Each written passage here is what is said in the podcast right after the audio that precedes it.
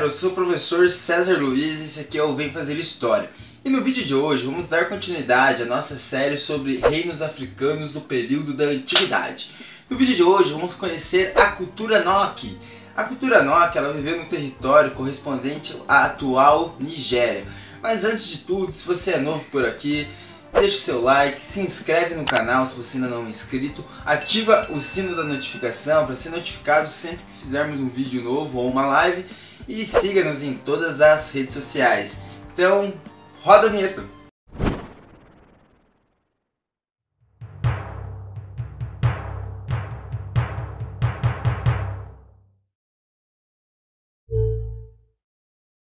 A cultura Nok, que se desenvolveu no território da atual Nigéria, é considerada uma das culturas mais importantes de toda a África antiga. A cultura Nok foi uma civilização que se desenvolveu no território da atual Nigéria é, entre os séculos 9 a.C.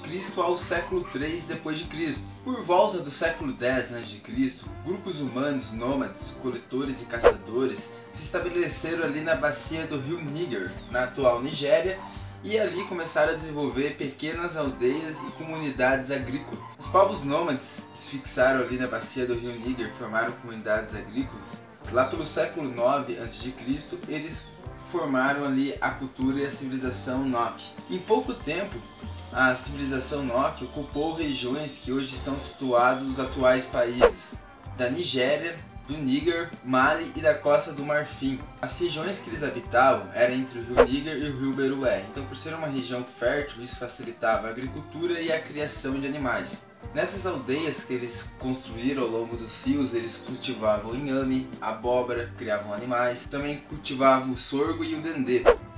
Eles possuíam um sistema judicial com várias classes distintas de tribunais. Ali eles debatiam, por exemplo, disputas de família, assassinatos, roubos, traições. Então eles já eram uma sociedade um pouco complexa, eles já tinham até um sistema que determinava o que a pessoa iria fazer distinguindo ali a classe social e o crime que a pessoa tinha feito. Ou seja, não era uma sociedade igualitária. É, e eles já dominavam a metalurgia por volta do século 4 a.C.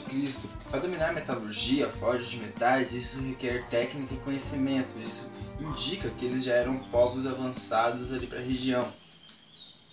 No período da Idade do Ferro, eles usavam ouro, prata, cobre, bronze e estanho, principalmente o ferro, pois o ferro era muito abundante ali na região. Então isso facilitou com que eles tivessem uma metalurgia sofisticada. Eles também se dedicavam à cerâmica de terracota, que era uma espécie de argila que era cozida ao fogo. Então eles eram muito bons na produção desse tipo de cerâmica.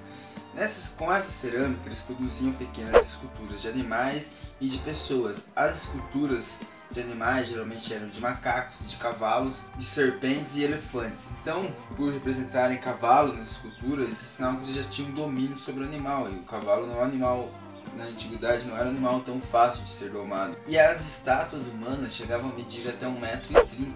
As estátuas deles geralmente as cabeças e o corpo eram de forma cilíndrica, esférica ou cônica.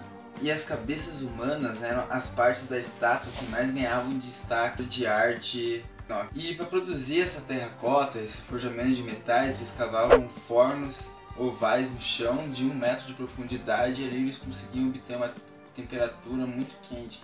A tecnologia era tão avançada que os europeus descobriram isso lá pelo século XV e pelo século XVI.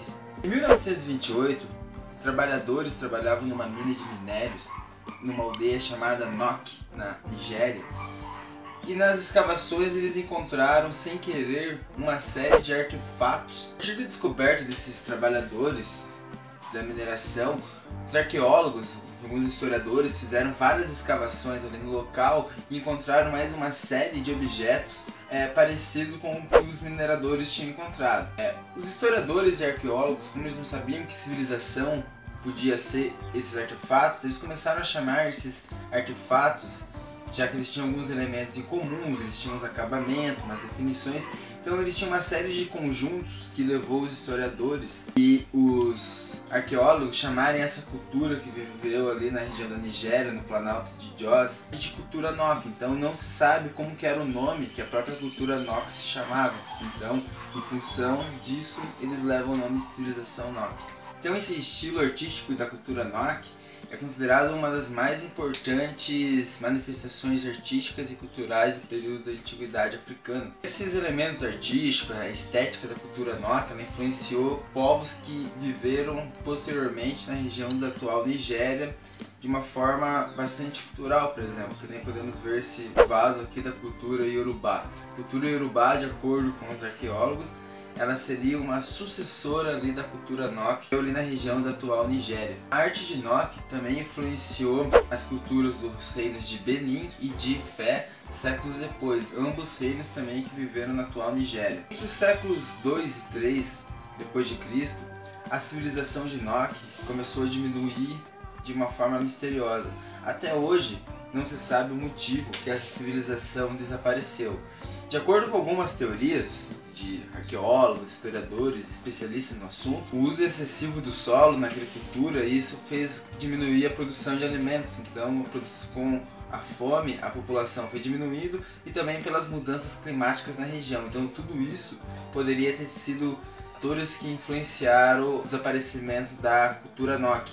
E eles não deixaram nada escrito. Então, como eles não deixaram nenhum registro escrito, não foi encontrado nada diferente a um idioma que eles poderiam ter falado ou escrito, então as únicas evidências que nós temos para saber sobre essa cultura são esses artefatos encontrados em 1928 no território ali da aldeia de Nok, na atual Nigéria.